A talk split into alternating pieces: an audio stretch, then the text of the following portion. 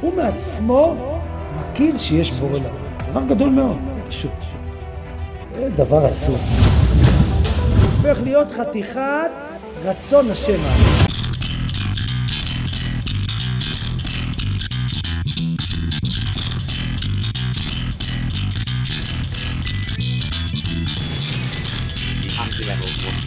The of course, before even started. Then on the page, too sincere, clearly wait, naive, anachronistic. Maybe that'll be the point. Maybe that's why they need the next real level. Real level, as far as I can see, with disapproval. בוקר טוב, צהריים טובים, אחר צהריים טובים, ערב טוב, לילה טוב ולפנות בוקר נהדר לכם. אתם מאזינים למשדר רשת, לי קוראים ארז. משדר רשת, פודקאסט בענייני השעה, שזה מה שמעניין אותי בשעה שבה אני מדבר. במשדר הקודם דיברתי על נושא של המרד. מרד לא במובן של uh, מרד מול... Uh, גם במובן, אבל לא רק. כלומר, לא רק המרד במובן של למרוד במדינה, למרוד בממשלה, לעשות הפיכה, כל הדברים האלה, אלא בעיקר הרעיון של מרד כאיזושהי יציאה כנגד סמכות. וזה יכול להיות, שוב, סמכות ממשלתית, זה יכול להיות סמכות uh, דתית, זה יכול כמובן להיות גם סמכות uh, במקום, סמכות אישית. Uh, אני לא uh, בא לעבודה, אני לא בא לבית ספר, אני לא... אני לא עושה את מה שאני אמור לעשות, uh, אני מקבל קנס, אני לא משלם אותו, או לצורך העניין, חבר שלי, אני מלווה, חבר שלי מלווה לי uh, סכום כסף ואני לא מחזיר לו את הסכום הזה, או שאני מקבל uh, וואטסאפ, uh, אני יודע מה, אני מקבל וואטסאפ שאומר, תעביר את זה לעוד עשרה אנשים ואני לא מעביר. כל אלה זה מרד. Uh, שוב, אני יודע שלמרד יש קונוטציות הרבה יותר גדולות והרבה יותר כואבות, אבל בגדול אני לא רואה הבדל בין מרד במובן של המרד, כמו שאמרתי, אה, היציאה כנגד סמכות, ותהיה הסמכות הכי רכה והכי טריוויאלית שיש, לבין יציאה כנגד סמכות, אם זה מדינה, אם זה ממשלה, אם זה צבא, אם זה אה, מפעל, אם זה בעלים, אם זה איש הון, או כל דבר אחר. והטענה שלי הייתה זה שבפועל אין דבר כזה מרד. כלומר, אין מרד אבסולוטי, אין אה, אה, השלה של כל הסמכויות בכלל. אין דבר כזה, אין דבר כזה לצאת כנגד כל הסמכויות. גם בחירה של, גם אנרכיה מוחלטת היא עדיין קבלה של איזושהי סמכות, במקרה הזה לצורך העניין, סמכות פילוסופית של אה, מי שמטיף לאנרכיה, או אם זה יכול להיות איזושהי דמות אה, שמטיפה לאותה אנרכיה. כל המרידות הן בגדול או החלפה של סמכות אחת בסמכות אחרת. לצורך העניין, אם אני לא מחזיר לחבר שלי את הכסף שהוא הלווה לי, אז אני מחליף את הסמכות שלו, אה, שלה, או הסמכות המוסרית של אה, להחזיר את הכסף, בסמכות של אה, בא לי שיהיה לי את העוד עשרה שקלים האלה בכיס, נגיד. ו... כל, החלפ... כל מרד הוא החלפה של סמכות אחת בסמכות השנייה, שזה דבר אחד. כמובן, עוד פעם, אם יש איזשהו מרד בממשלה, אז יש מנהיג למרד, יש הנהגה למרד. אם זאת שביתה, אז יש הנהגה לוועד העובדים, יש הנהגה לעובדים, יש הסתדרות וכיוצא בזה. באותו מובן יש עוד אופי של מרד, והוא בעצם, ה...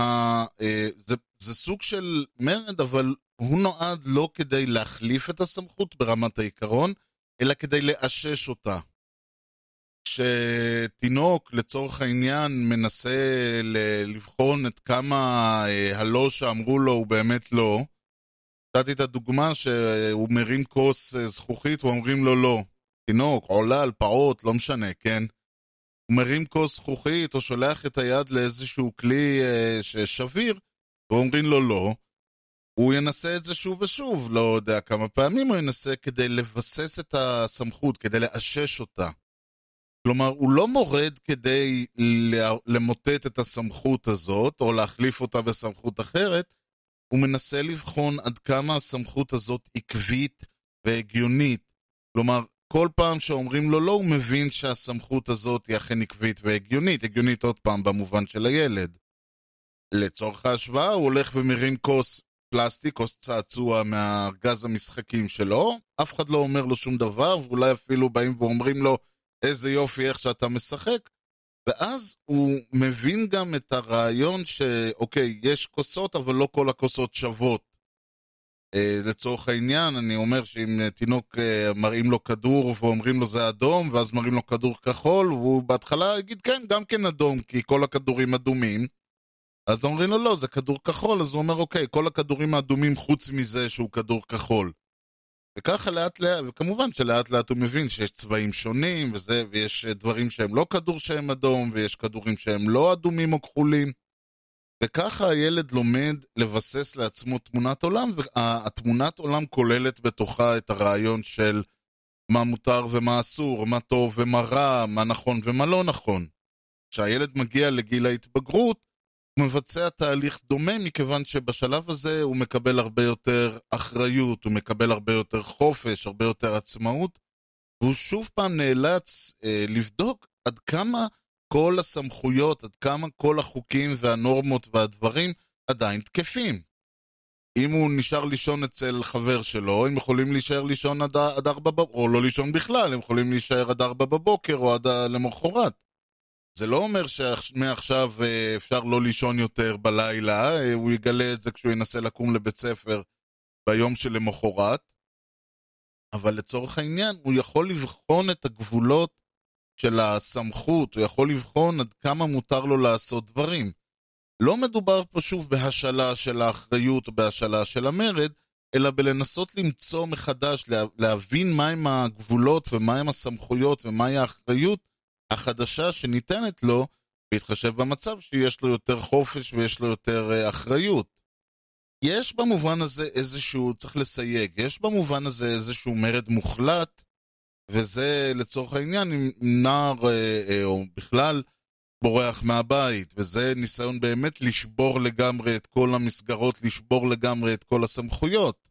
זה כמובן סיטואציה שהיא לא מומלצת, זו סיטואציה שהיא לא רצויה, לא, לא מבחינת ההורים, אלא מבחינת הנער עצמו. אני, אם יש פה אגב איזה בן נוער שמאזין ו- וחושב על זה, ומסיבה כלשהי אגב, יש לו הרגשה שהוא רוצה לברוח, שהוא רוצה לשבור את הסמכויות, שהוא רוצה לשבור את המסגרת, אני מציע שיעשה את זה במסגרת של, ואני לא מציע לאף אחד לעזוב ולברוח את הבית, אבל אם מישהו במצוקה, יש מסגרות שימצאו לו פתרונות לטובת הדברים האלה הרבה לפני שהוא שובר את המסגרת, וגם כדי שלא ימצא את עצמו, כמו שאמרנו, ברחוב. ואני אומר את זה, ולו בהנחה שיש איזה בן נוער ששומע את זה, כדי שלא יתפרש פה, קודם כל שלא יתפרש, אני קורא לאנשים לברוח מהבית, וגם אני מכיר במצוקה של אנשים, אני מכיר בצורך לשבור את המסגרת, אבל עדיין יש אה, דרך לעשות את זה בצורה שהיא פחות הרסנית, ויש לה יותר סיכוי לקב... להביא תוצאות לטווח הארוך. במיוחד אם התא המשפחתי הוא תא של מצוקה, או תא של... אה, שיש, שהסמכות שאתה נמצא בה היא סמכות פוגענית. בכל מקרה, הרעיון כאן הוא לא לעודד אנשים כן, לה, כן לעזוב או לא לעזוב את הבית, אלא לדבר על הרעיון שמרד במסגרת נורמטיבית, ורוב 90 ומשהו, 99 אחוז, אני לא יודע כמה, 95, 91, אין לי מספרים מול העיניים, אבל רוב ה... מרידות של בני נוער הם במטרה לאשש סמכות ולא במטרה לפרק כל סמכות.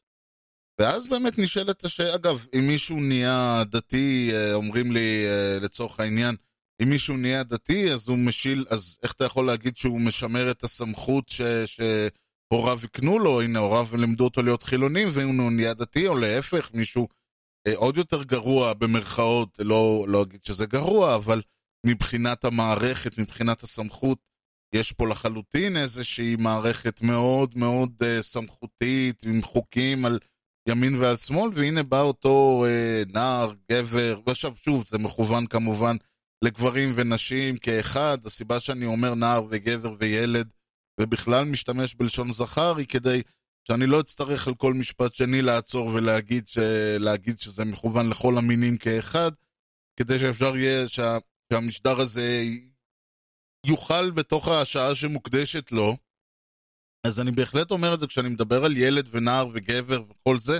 אני כמובן מדבר על ילדה ונערה ואישה וכל הדברים האלה, וכמובן כל מי שנמצא איפשהו על, ה, על הספקטרום הזה שבין גבר לאישה, כולם מבחינתי לגיטימיים ושווים ואותו דבר, ולכן אני מרשה לעצמי לא ל- להזדקק לכל כינויי הגוף וכל שמות התואר, אלא להיצמד ללשון זכר בקטע של נוחות. ולכן אני אומר שאותו אותו אדם, אותו אינדיבידואל, כן, שבאיזשהו שלב משיל מעצמו, זורק את כל מה שאמרו לו ו- והולך לאיזה מקום אחר, הולך לאיזה ארץ אחרת, הולך לאיזה... נהיה דתי, נהיה חילוני, או כל דבר שמחליף את דתו מיהדוי לנוצרי, מנוצרי למוסלמי, כל דבר אחר. זה נכון, כביכול השאלה של כל הסמכויות שהיו עליו עד אותו רגע, אבל זו החלפה של הסמכויות כמעט אחד לאחד.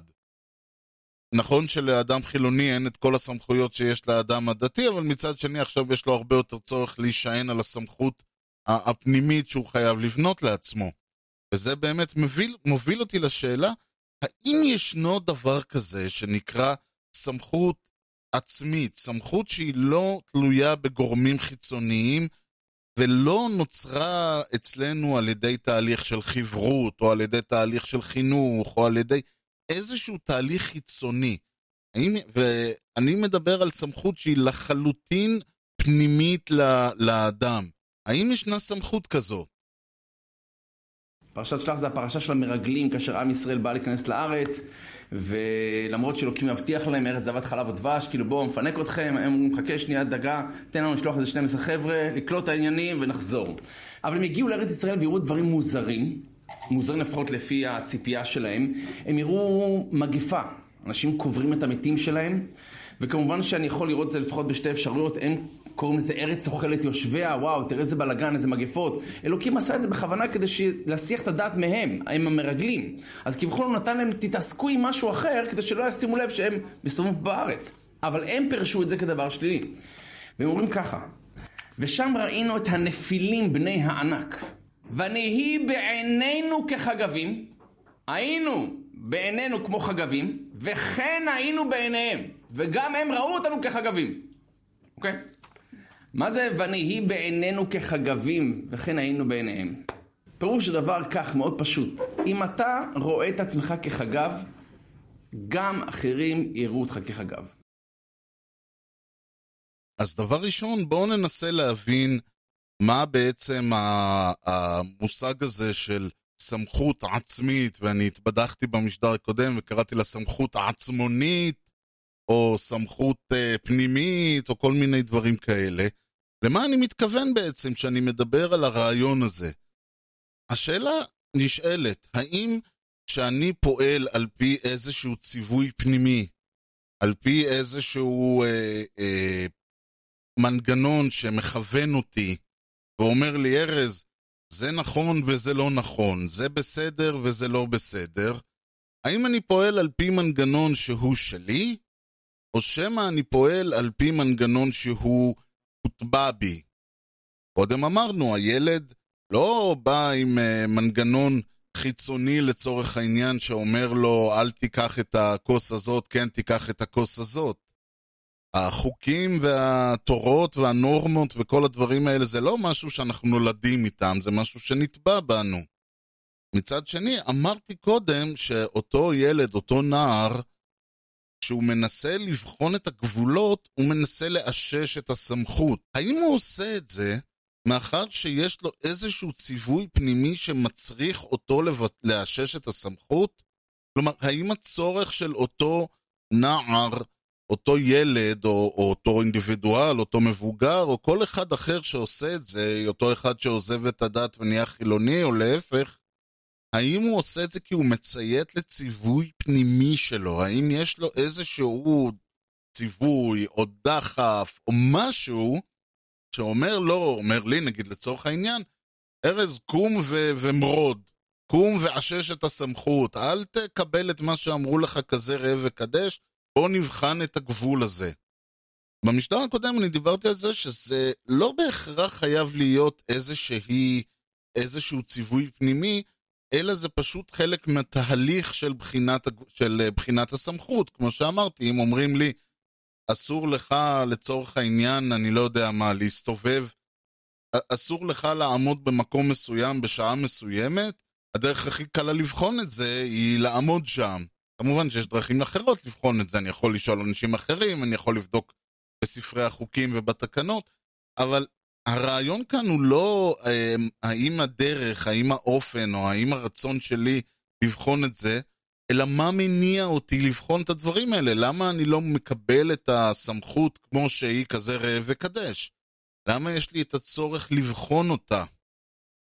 ואני אומר, מעבר לתהליך של קבלת סמכות, שהוא תהליך שאפשר לראות אותו לאורך כל הגדילה ולכל אורך הת- ההתקדמות, האם יש משהו בתהליך הזה שנובע מתוך איזושהי סמכות פנימית? האם יש לי איזושהי סמכות אבסטרקטית כזאת, פנימית, והיא יכולה להיות לא אבסטרקטית, היא יכולה להיות פיזית ואני יכול לחוש אותה ולהבין אותה, שאומר לי, לפני שאני מקבל על עצמי איזושהי סמכות, אני צריך לבחון אותה. ובשביל לבחון אותה אני צריך לראות מה אני בעצם רוצה ממנה. אז הילד מנסה לבדוק האם הסמכות, כמו שאמרתי, היא עקבית והגיונית. והגיונית, אגב, לא חייב להיות הגיונית כמו שאני ו... כמו שאדם מבוגר רואה את המושג הגיוני. היא הגיוני במובן של יש סדר. זה לא שלצורך העניין כוס הזאת מותר והכוס הזאת אסור. זה לא הגיוני. אם שתיים כוסות מזכוכית לצורך העניין, הילד מרים כוס מזכוכית אה, כזאת ואף אחד לא אומר לו שום דבר. הוא מרים את הכוס השנייה וכולם קופצים עליו. וזה שתי כוסות זכוכית שיושבות על אותו שולחן. זה לא, זה לא הגיוני בעיני הילד. עכשיו, העקביות אה, וההיגיון הם בדרך כלל שני צדדים של אותו מטבע. כשאתה עקבי, אז נוצרת איזושהי תמונת עולם הגיונית אצל הילד, הנער, המבוגר, לא משנה. כשאתה לא עקבי, בדרך כלל הסמכות והחוקים והנורמות, ואני שוב מפריד בין חוקים לנורמות, חוקים זה בדרך כלל משהו שהוא כתוב, משהו שהעונש עליו הוא מוגדר, ונורמות זה משהו שהוא יותר רך. זה בדרך כלל ההבדל כמו שאומרים, אצלך בבית תעשה מה שאתה רוצה. אז כל משהו, אצלך בבית תעשה מה שאתה רוצה, אבל בחוץ תתנהג ככה וככה, זה לרוב נורמה. חוק, גם אצלך בבית אתה לא תעשה. כי זה אסור חוקית. ויש חוקים שהם נורמות ויש חוקים שהם לא, וכמו שלצורך העניין יש חוק על uh, הצגת ח, uh, חמץ בפסח, אבל אצלך בבית תעשה מה שאתה רוצה, אז שוב, החוק הוא, זה לא שהחוק הוא לא, לא חוק, הוא פשוט לא רלוונטי לאדם הפרטי. זה חוק של בית עסק. אני לא צריך רישיון עסק כדי ל, ל, לחיות בבית שלי. אני צריך רישיון עסק כדי להחזיק עסק. אז החוק הוא עדיין ת, אה, תקף לכולם ו, ובמרכאות הגיוני, אבל לצורך העניין הוא לא תקף לכל, הוא תקף רק למי שיש לו עסק.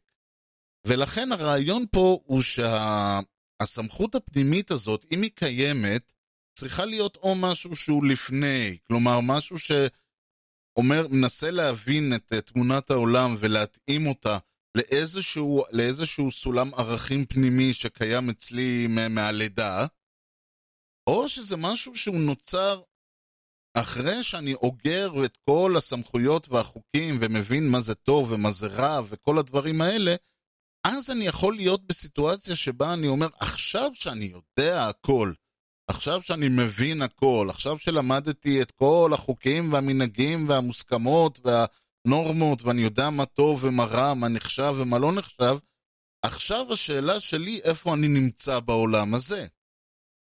רוב האנשים, אני מניח, ינטו לכיוון, ש... לכיוון הראשון. כלומר, שיש, אנחנו נולדים עם... בהנחה ויש איזשהו, וזה אגב אותו דבר שנקרא מוסר אבסולוטי.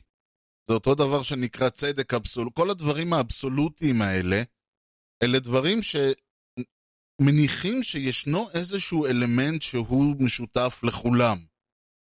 והאלמנט הזה הוא אותו אלמנט שהם כנראה, שאומרים, אני מניח, שאנחנו כנראה נולדים איתו. אגב, זאת למשל הסיבה שבזכויות אדם, בתוך העניין במגילת העצמאות האמריקאית ודברים כאלה, מגילת זכויות האדם, אלה זכויות שמוקנות לי מעצם זה שאני חי. אני לא צריך להרוויח אותם, אני לא צריך להיות אזרח ואני לא צריך לשלם מיסים.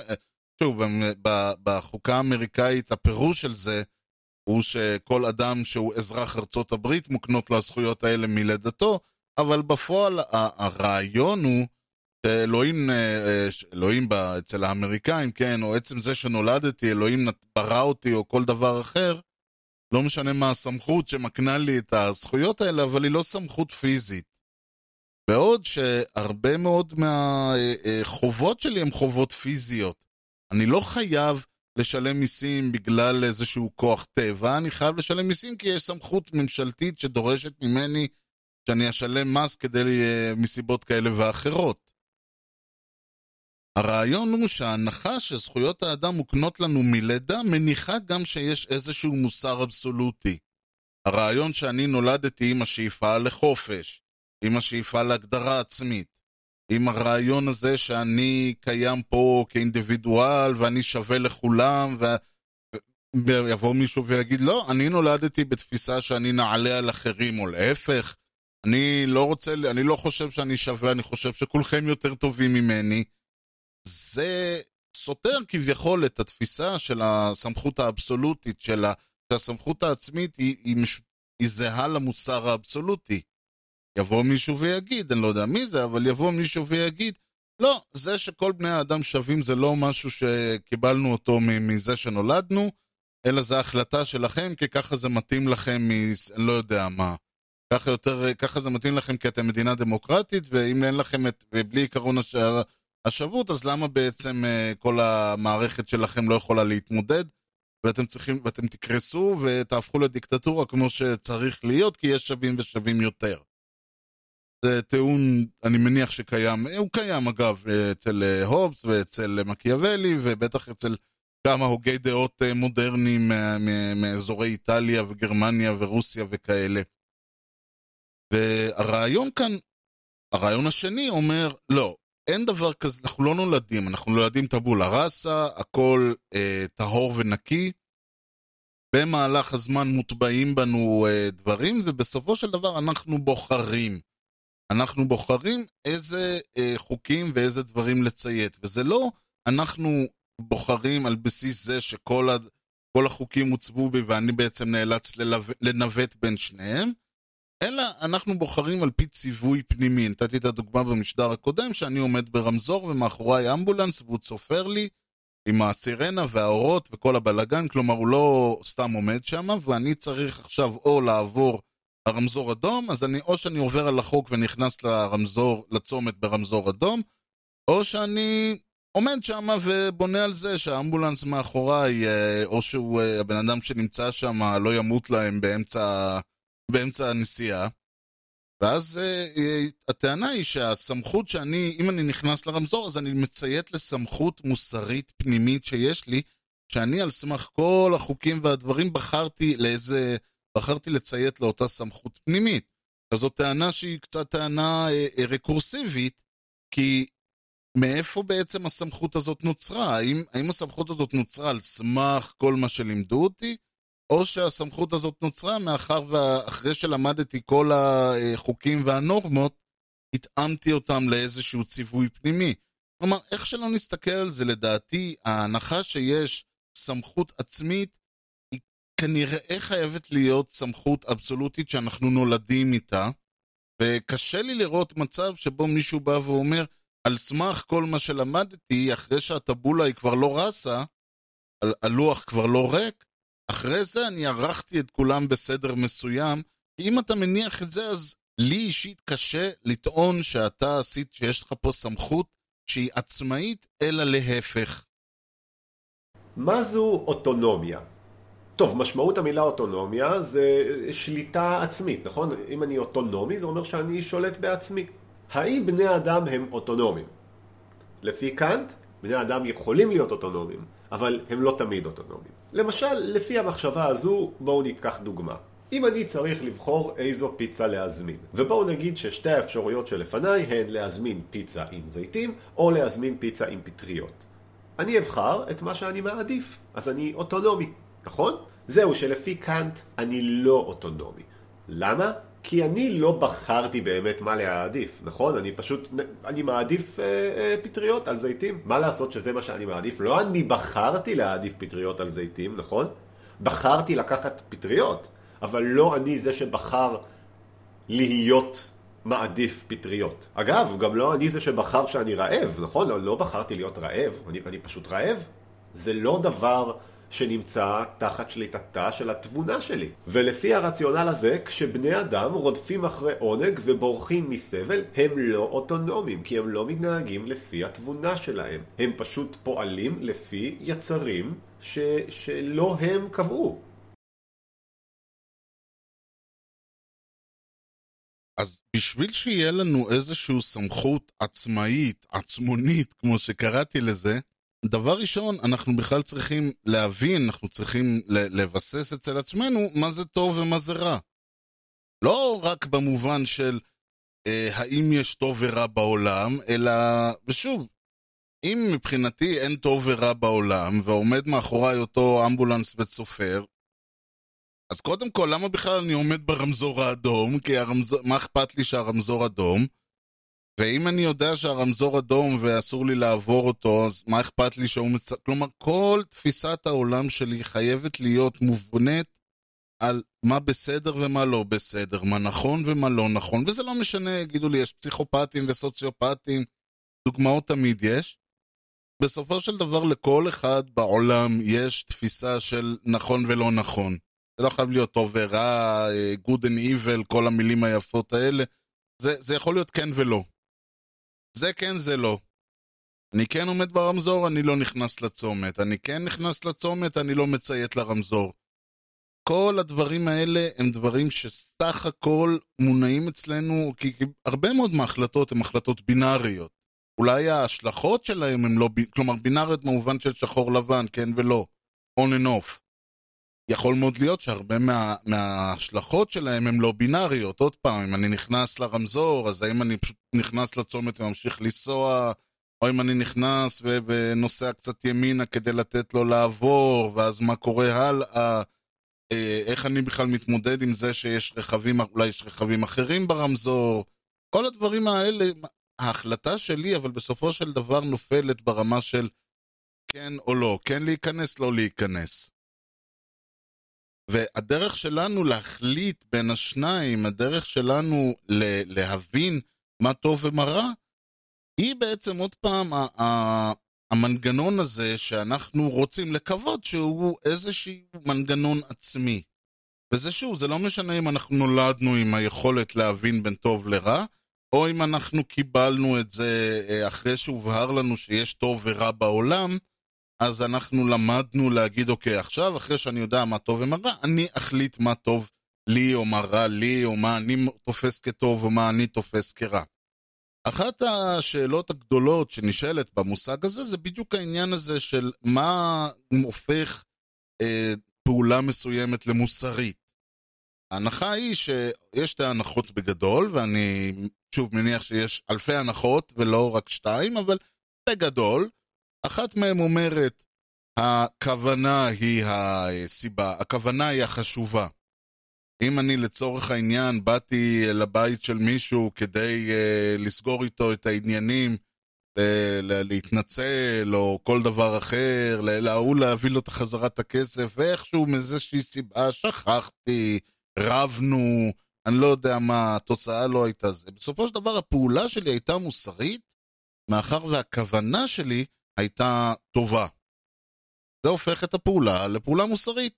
לעומת זאת, יש כאלה שאומרים, עם כל הכבוד, הדרך לגיהנום רצופה כוונות טובות. מה שחשוב זה מבחן התוצאה.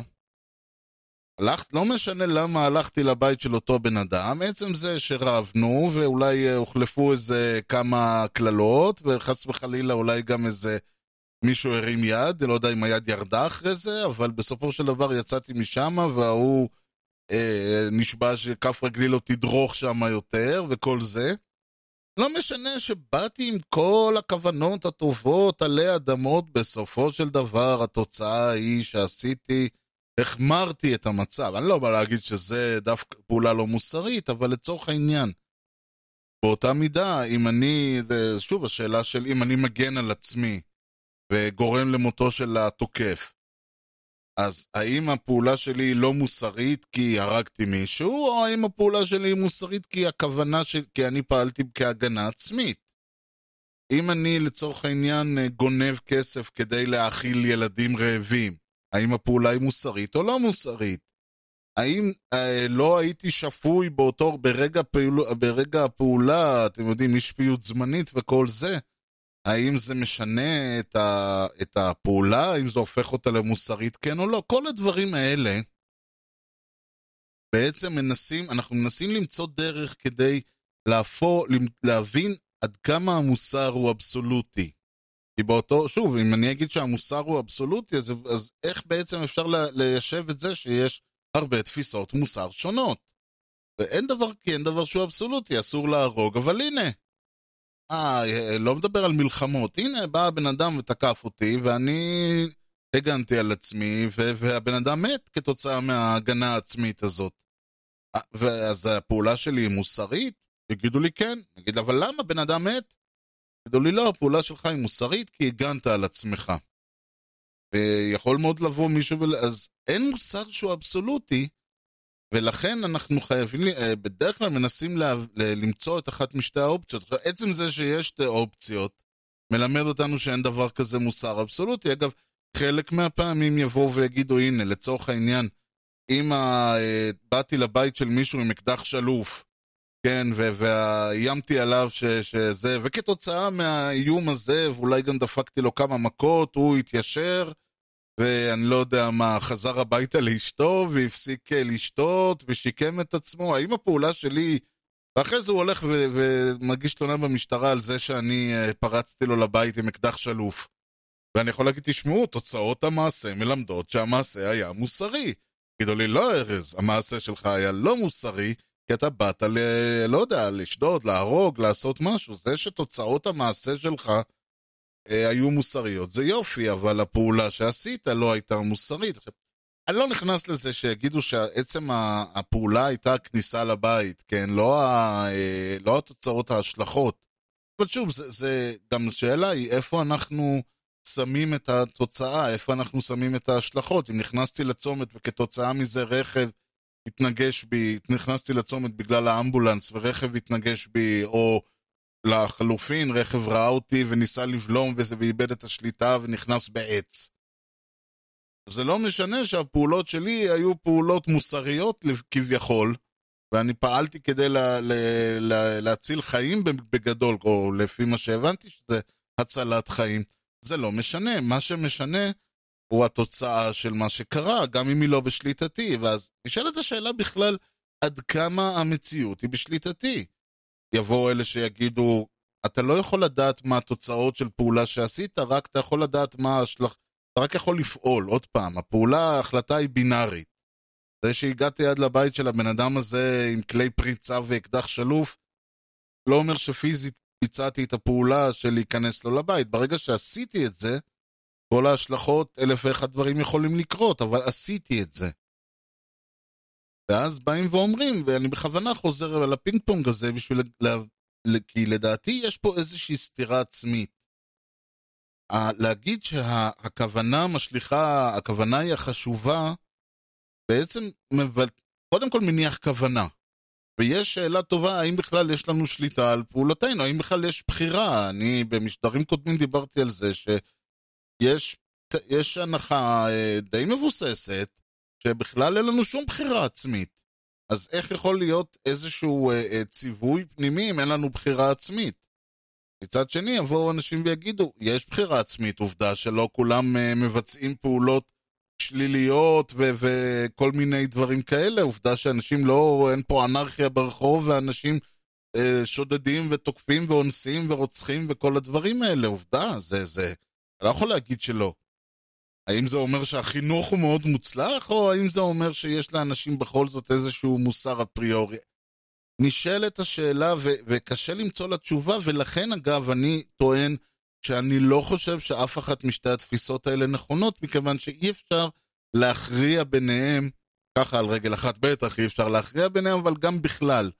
רוב האנשים או שהם נוקטים בשיטה אחת או שהם נוקטים בשיטה השנייה, כי ברגע שמנסים לשפוט בין שתיהם, לנסות לתפוס את שתיהם כשוות ערך, הן סותרות אחת את השנייה. ואז זה מוביל אותי לשאלה, אז אוקיי, בואו נניח לרגע שיש פה איזשהו משהו קמאי, בסיסי, שאנחנו נולדים איתו. בואו שנייה נבדוק את, ה, את הנושא הזה מזווית אחרת. אני אומר שאמרנו או שיש אה, מוסר שאנחנו נולדים איתו, או שאנחנו, או שאנחנו במהלך חיינו לומדים מה טוב ומה רע ומה כל הדברים האלה, ועל בסיס זה אנחנו בונים לעצמנו ישות מוסרית עצמאית. עכשיו, בואו ניקח את הדברים האלה ובואו ננסה להבין איך התהליך הזה נוצר, ואולי זה ישפוך קצת אור על מה באמת קורה אצל, אצלנו, אצל האינדיבידואל. ארבע, השתדל לשמוח. מה שמאוד אני אהבתי אצל קהלת, הוא לא אומר קום כל בוקר עם כן. חיוך. למה? זו עצה מטופשת. מה יקרה אם אני קם בבוקר ולא תשתדל. רק שהם בחיוך, אלא הבוקר בי לא קם. אז מה אני עושה עכשיו, כן? זה לא, זה בעיה. אז זה עצה טיפשית, בגלל זה קהלת מאוד בעדינות אומר, השתדל. אם את יכולה לשמוח, אבל הוא לא יכעס אם לא, כי איפשהו ניחש שזה קצת כנראה גנטי, שהיום יודעים המדענים. חמש, הנה את רואה טיק טק עברנו על כולם, חמש, היה טוב. דרך אגב, למשפט הזה שה"יהיה טוב" מופיע שם, יש המון דרשים, אולי לא צריך, פשוט תהיה טוב, סתם, כמו שבאנגלית יש את הביטוי הפשט, הנפלא, כן, good, good for nothing. איזה כן. משפט יפה, נכון?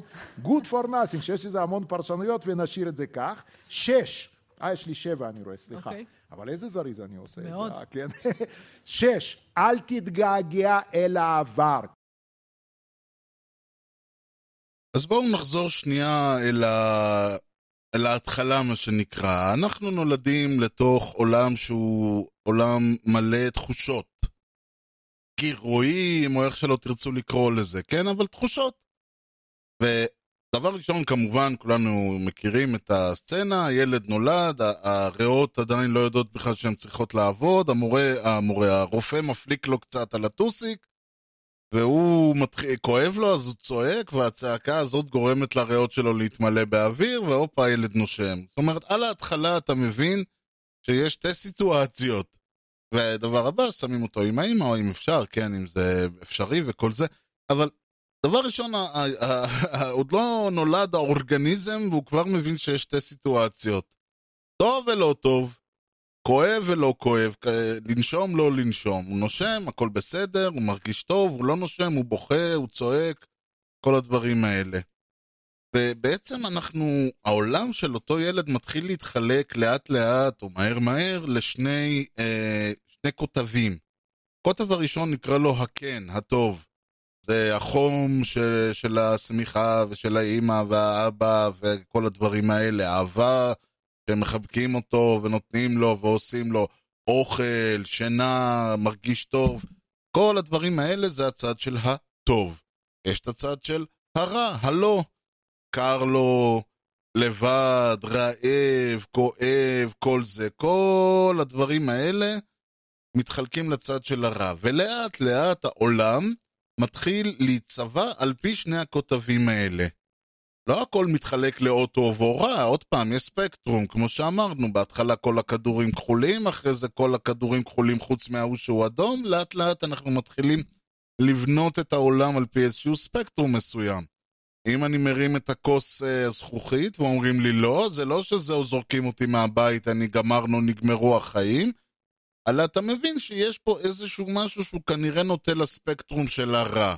אותו דבר, אם אני עושה, משחק ואומרים לי איזה יופי, או שלהפך נותנים לי לשחק בשקט, אני מבין, ועוד פעם, להגיד אני מבין זה מילה גדולה מאוד על מה שקורה, זה משהו שהוא תהליך, אה, לא יודע, התנייתי, אינסטינקטיבי, תקראו לזה איך שאתם רוצים. כל הדברים, אז כשאני משחק אני מבין שמדובר במשהו שהוא טוב, ומשהו שנופל על הספקטרום של הטוב. בסך הכל נחמד לי לשחק ולעשות דברים, אז אני גם מתחיל להבין שיש, ש, שטוב לי ונעים לי ונחמד לי והכל, וזה דברים טובים. וככה לאט לאט העולם נבנה ונצברים עוד התנסויות, זה כבר לא רק גירויים ותחושות, אלא זה כבר התנסויות. ולאט לאט, מהר מהר, אנחנו מתחילים לבנות תמונת עולם שעל בסיסה נבנים עוד כבר הדברים האחרים, שזה חברות, ואנחנו לומדים, ויש אנשים שאנחנו מכירים, ויש זרים, בהתחלה כל הזרים אולי מפחידים, אחרי זה אנחנו מתחילים להבין שיש זרים שהם משפחה, ויש זרים שהם חברים, ויש זרים שהם באמת זרים, ויש זר שהוא הגננת, ויש זר שהוא המורה, ויש זר שהוא הזאתי, ויש זר שהוא הזה. ולאט לאט, ומבוגרים ודברים כאלה, ולאט לאט זה שיש סמכות אבסולוטית למבוגרים גם כן מתחיל לאט לאט להתערער.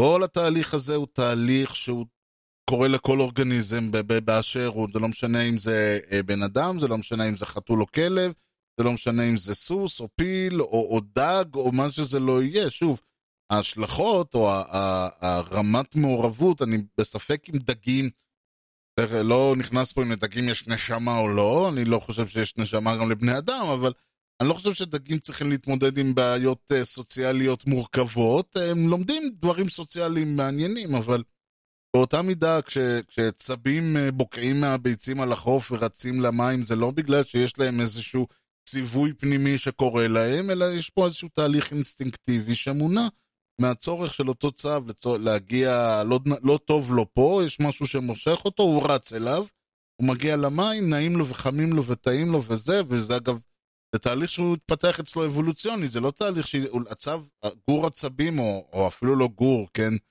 צב התינוק, צב המים התינוק בכלל לא יודע מה, מה זה, ועובדה היא שאם יש אורות של רכבים מאחוריו, אז הוא ילך לכיוון של האורות של הרכבים. זה לא משנה לו לאן הוא הולך, הוא פשוט, זה מה שהוא יודע לעשות. הוא רואה אור, הוא, מש... הוא הולך אל האור של ירח או כל אור. בשאיפה שהאור של הירח ימשוך אותו למים, כן? ולכן, כל הדברים האלה הם דברים שהם אינסטינקטיביים, התנייתיים. אנחנו לומדים בדרך של, שוב, שכר ועונש, לקבל על עצמנו את המוסרות, את מה שנתפס כפעולות מוסריות ופעולות לא מוסריות. התהליך הזה שאני מתאר, כמו שאני אומר, הוא תהליך כמעט אוטומטי. האופן שבו הוא מתפרש מונע מכמה גורמים. כמובן, מההורים שלך, מהסביבה שלך, מתנאי הגידול, כל מיני דברים כאלה. זה לא בהכרח אומר שאם ההורים שלך טובים והחיים שלך מאושרים ויש כסף ויש אוכל והכל, הכל יהיה בסדר. יש ילדים שנולדים עם מה שמכונה טמפרמנט פחות אה, טוב, ואז דברים שקורים משפיעים עליהם באופן מסוים. יש ילדים שנולדים עם טמפרמנט שונה, וסוג, יכול להיות פוליאנה שכל החיים שלה דפוקים, אבל היא עצמה מחייכת ושמחה ו- ו- והכל טוב אצלה גם אם אה, עולמה חרב עליה עשר פעמים. כל הדברים האלה אה, בעצם מביאים אותי להנחה ש... אגב, אף אחד מהדברים האלה הוא לא מוסרי. האופן שבו אנחנו למדים להתקיים בעולם, להסתובב בעולם, ויש, בגלל שאנחנו חיות חברתיות, יש גם עניין מוסרי. יש גם עניין שאנחנו תופסים אותו כמוסריות. מוסריות היא לא בהכרח איזשהו ציווי אבסטרקטי עליון, אלא הצורך שלנו להתקיים בחברה. אם אני עכשיו אה, אתחיל להסתובב עם אה, סכינים ועלות ולהרביץ לכל דבר שזז, החברה לא יכולה שאני אסתובב ככה. אין פה עניין של מוסרי, יש פה עניין שהחברה עצמה באה ואומרת, רגע, אני לא, אם אמשיך זה, הוא יהרוג פה אנשים, אנשים לא זה, החברה, אני משבש את החברה. ולכן החברה נאלצת לעצור אותי ולאסור אותי, מאחר, או לשים אותי איפה באיזשהו מוסד, כי, כי הם לא יכולים שאני אמשיך להתנהל. המוסריות של הפעילויות שלי, וזה לא משנה אם היא נבעה מתוכי או אם היא נבעה מבחוץ, נובעת מאחר והחברה מחויבת לנהל את עצמה בצורה מסוימת על פי סט של חוקים וערכים, והסט של החוקים והערכים הזה קובע לחברה בעצם מה מותר ומה אסור, והבחירה שלי לאיזה מהם לציית ולאיזה מהם לא לציית, נובעת בין השאר מאותו סולם ערכים פנימי שנבנה אצלי באותה דרך של חברות, באותו דרך של למידה, באותו דרך של התניה אינסטינקטיבית כזו, ודברים שנבנו עליה ברמות הרבה יותר גבוהות, ומבוסס כן על הטמפרמנט שלי. ואני אומר את זה בכוונה כדי שיהיה ברור, לא מדובר פה באיזשהו תהליך אה, אינטלקטואלי, אידיאליסטי, אני לא יושב בגיל, בגיל אפס, אה, בגיל שלושה חודשים ומנתח את העולם. הטמפרמנט שלי והאופי שלי גורמים לי להגיב בצורה כזו או אחרת.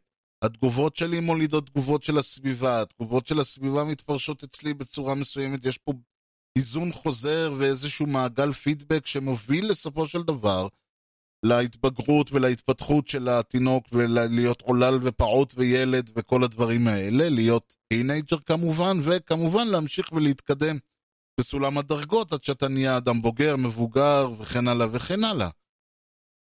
במובן הזה, להגיד שיש איזושהי... הש... אי אפשר להסתכל לא על החלק הראשון שאומר שהכוונה היא האלמנט המוסרי, ולא על החלק השני שאומר התוצאה, מכיוון שהכוונה בסופו של דבר לא נתבעת אצלי על ידי איזשהו אלמנט מוסרי פנימי, מה לעשות, אלא על ידי תהליכים שהם טבעיים, אופי, רגש, חם, קר, טוב, רע, התניה, חברות, כל זה. התוצאה נשפטת על ידי החברה באופי שהוא לא בהכרח מוסרי, אלא משרת את החברה. אם החברה היא חברה חרדית, משהו ש... לצורך העניין, אם אני אה, הולך וצועד במצעד הגאווה, והחברה שלי תופסת את זה כמשהו שהוא סופר מוסרי, וואלה, למרות שאתה לא מהקהילה, אתה מגלה הזדהות. אם אני בחברה חרדית, הם יבואו ויגידו, איך אתה עושה מעשה כל כך מזוויע? איך אתה עושה דבר שהוא כזה לא, כזה לא להאמין?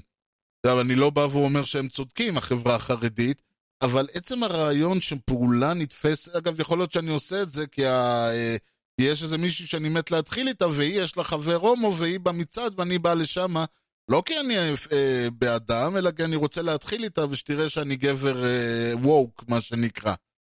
זה, אז הפעולה שלי היא מוסרית או לא מוסרית? זה לא משנה, מכיוון שהסיבה שה, שביצעתי את הפעולה הזאת הייתה לצורך העניין מהדחפים שלי, מה, מהרצון שלי לצאת עם הבחורה הזאת. וההשלכות של הפעולה הזאת, האופן שבו הוא נתפס, שונה מחברה לחברה. בחברה שאני הסתובבתי בה באותו מצעד, אומרים לי יופי, איזה גבר, או מה שאומרים, אני לא יודע. בחברה החרדית, שאולי ממנה אני בא, יושבים עליי שבעה, לא, משנ... לא רק שהוא התפקר, הוא גם עכשיו מסתובב עם האלה.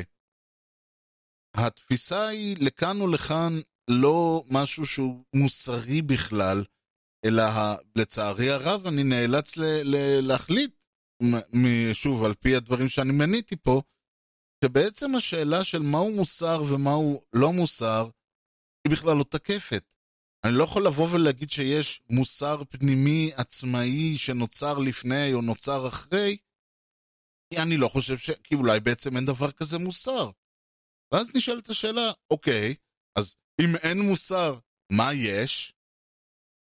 אתה אמרת, חסרה לנו הנהגה. כן, נכון. כשמתחילים לדבר על שלום ואומרים אין פרטנר, אז המשפט השני שאומרים, צריכים מנהיגים כמו בגין וסאדאת, כמו רבין וחוסיין, כן. ואין לנו את כן. זה היום. אין, אין, אין. אתה רואה איזה משבר מנהיגות או שאתה רואה בזה ריאליזם? לא, זה משבר מנהיגות. זה משבר מנהיגות. ו, ואני חייב, אני חייב להגיד, אה, אני חייב להגיד עוד דבר, שה... אין לי מילה אחרת מה שעדר, עדר ענק, שהוא, אני לא יודע, מעל 50 אחוז של, של, של ישראלים. אני לא מבין, אני לא מבין, אני לא מבין, אני לא מבין. התשובה היחידה שיש לי זה, זה שיש לנו עם שחסר לו עמוד שדרה מוסרי. אז במהלך המשדר ניסינו להבין, ניסינו לברור בין שתי הסיבות. אמרנו יש את הסיבה הפריור, יש את התפיסה הפריורית, ואני עוד פעם, בכוונה, אני לא השתמשתי במונחים האלה, כי יקפוץ כל מי שקרא את קאנט וקרא את לא יודע מי ויגיד לי זה לא נכון, זה לא זה, אז... זה לא הפואנטה, הפואנטה היא לא עכשיו דיון במשנתו של קאנט,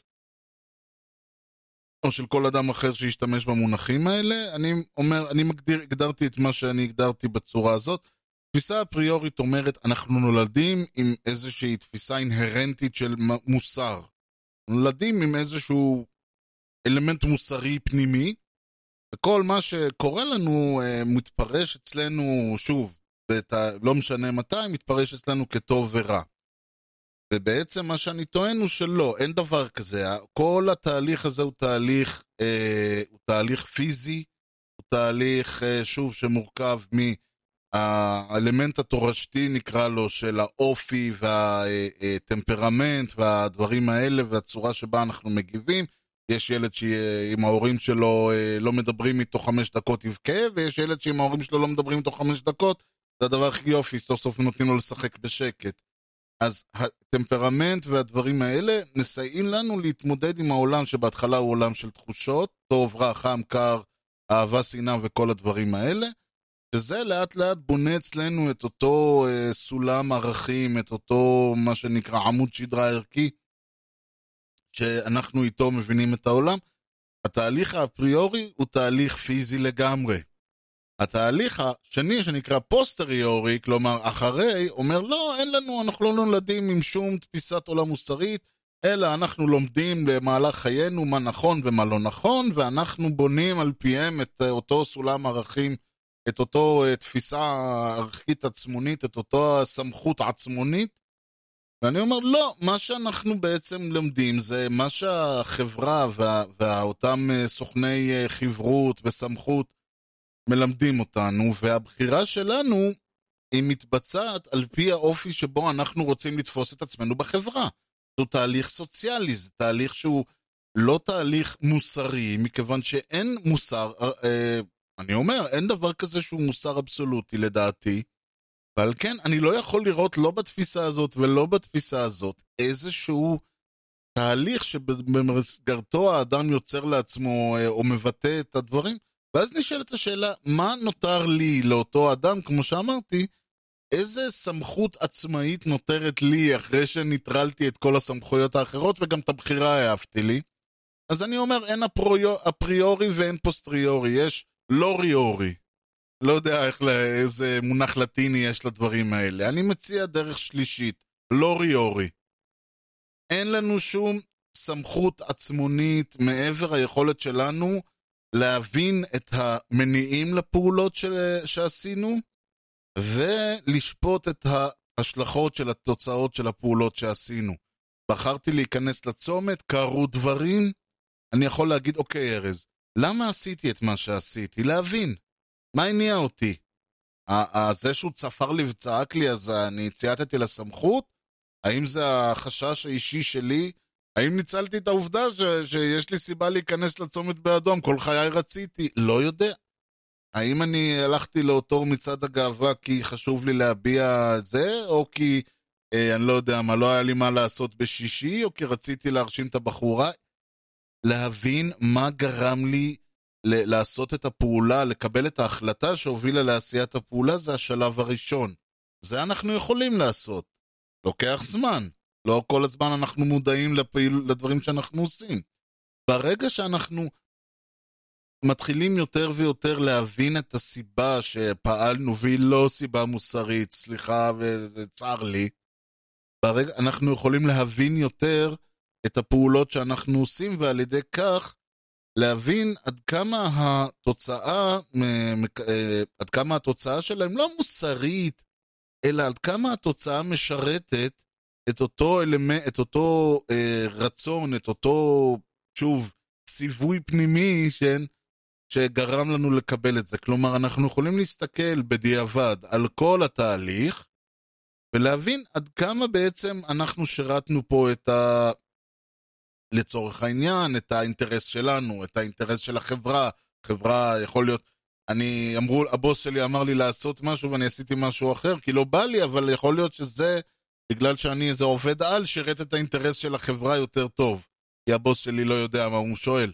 או להפך, אנחנו יכולים לקבל תמונה יותר טובה על הסיבות שאנחנו מבצעים דברים, ועל ידי כך לתעל או, או להשיג תוצאות שהן יותר טובות בעינינו.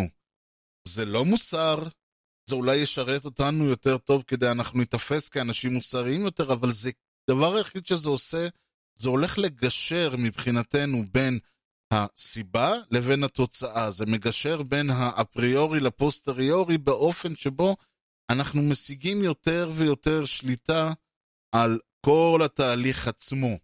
האם זה הופך אותנו לאנשים מוסריים יותר? אני לא חושב. האם זה הופך אותנו לאנשים מודעים יותר? בהחלט. המודעות הזאת יכולה לאפשר לנו, כמו שאמרתי, ברגע שאנחנו שולטים יותר על התהליך מקבלת ההחלטה ועד סוף ההשלכות שלה, עוזר לנו להגיע למצב שבו אנחנו יכולים להיות שלמים עם כל התהליך עצמו, וככה אנחנו יכולים בעצם להגיע למצב שבו מוסרי או לא, זה לפחות אנחנו, זה לפחות מייצג אותנו. Ladies and gentlemen, I'd like to present to you the internet. כן, ועד כאן משדרנו להפעם, אני רוצה להודות לכם על ההאזנה. זה לא רק עד כאן משדרנו להפעם, זה גם מסיים בגדול את המיני סדרה הזאת שהתחילה בר... ב... לפני שני משדרים, שדיברתי על הנושא של מהי סמכות, המשדר הקודם שדיברתי על מהו המרד, ובעצם המשדר הזה שסוגר את המיני סדרה הזאת, את הטרילוגיה הקטנה הזאת, בניסיון באמת לבנות פה איזושהי תפיסה, אה, להציג נושא קצת יותר מ... מצד אחד להציג אותו בצורה שאפשר, שהיא אינקפסולייטד, כן? כי לא לדבר שלוש שעות על משהו.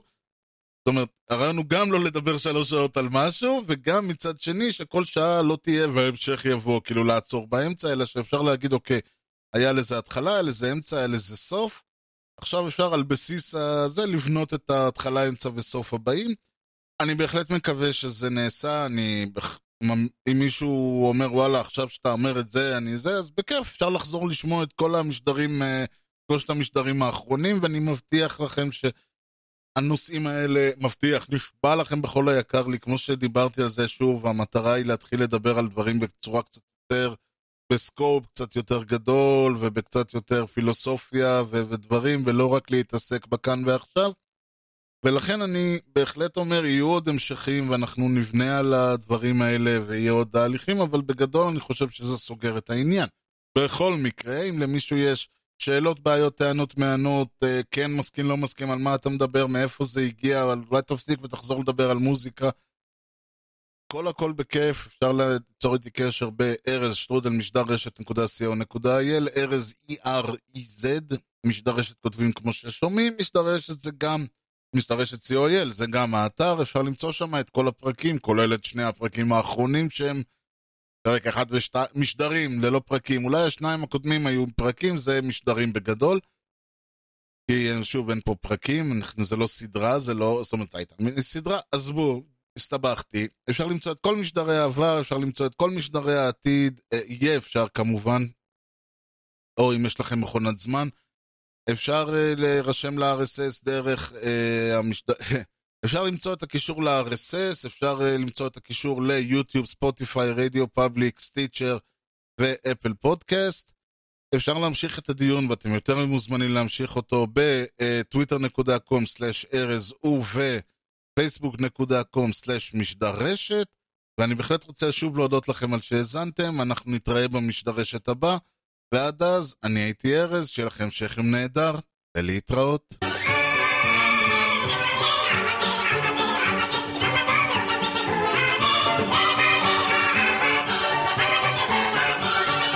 שאלות, טענות, בענות,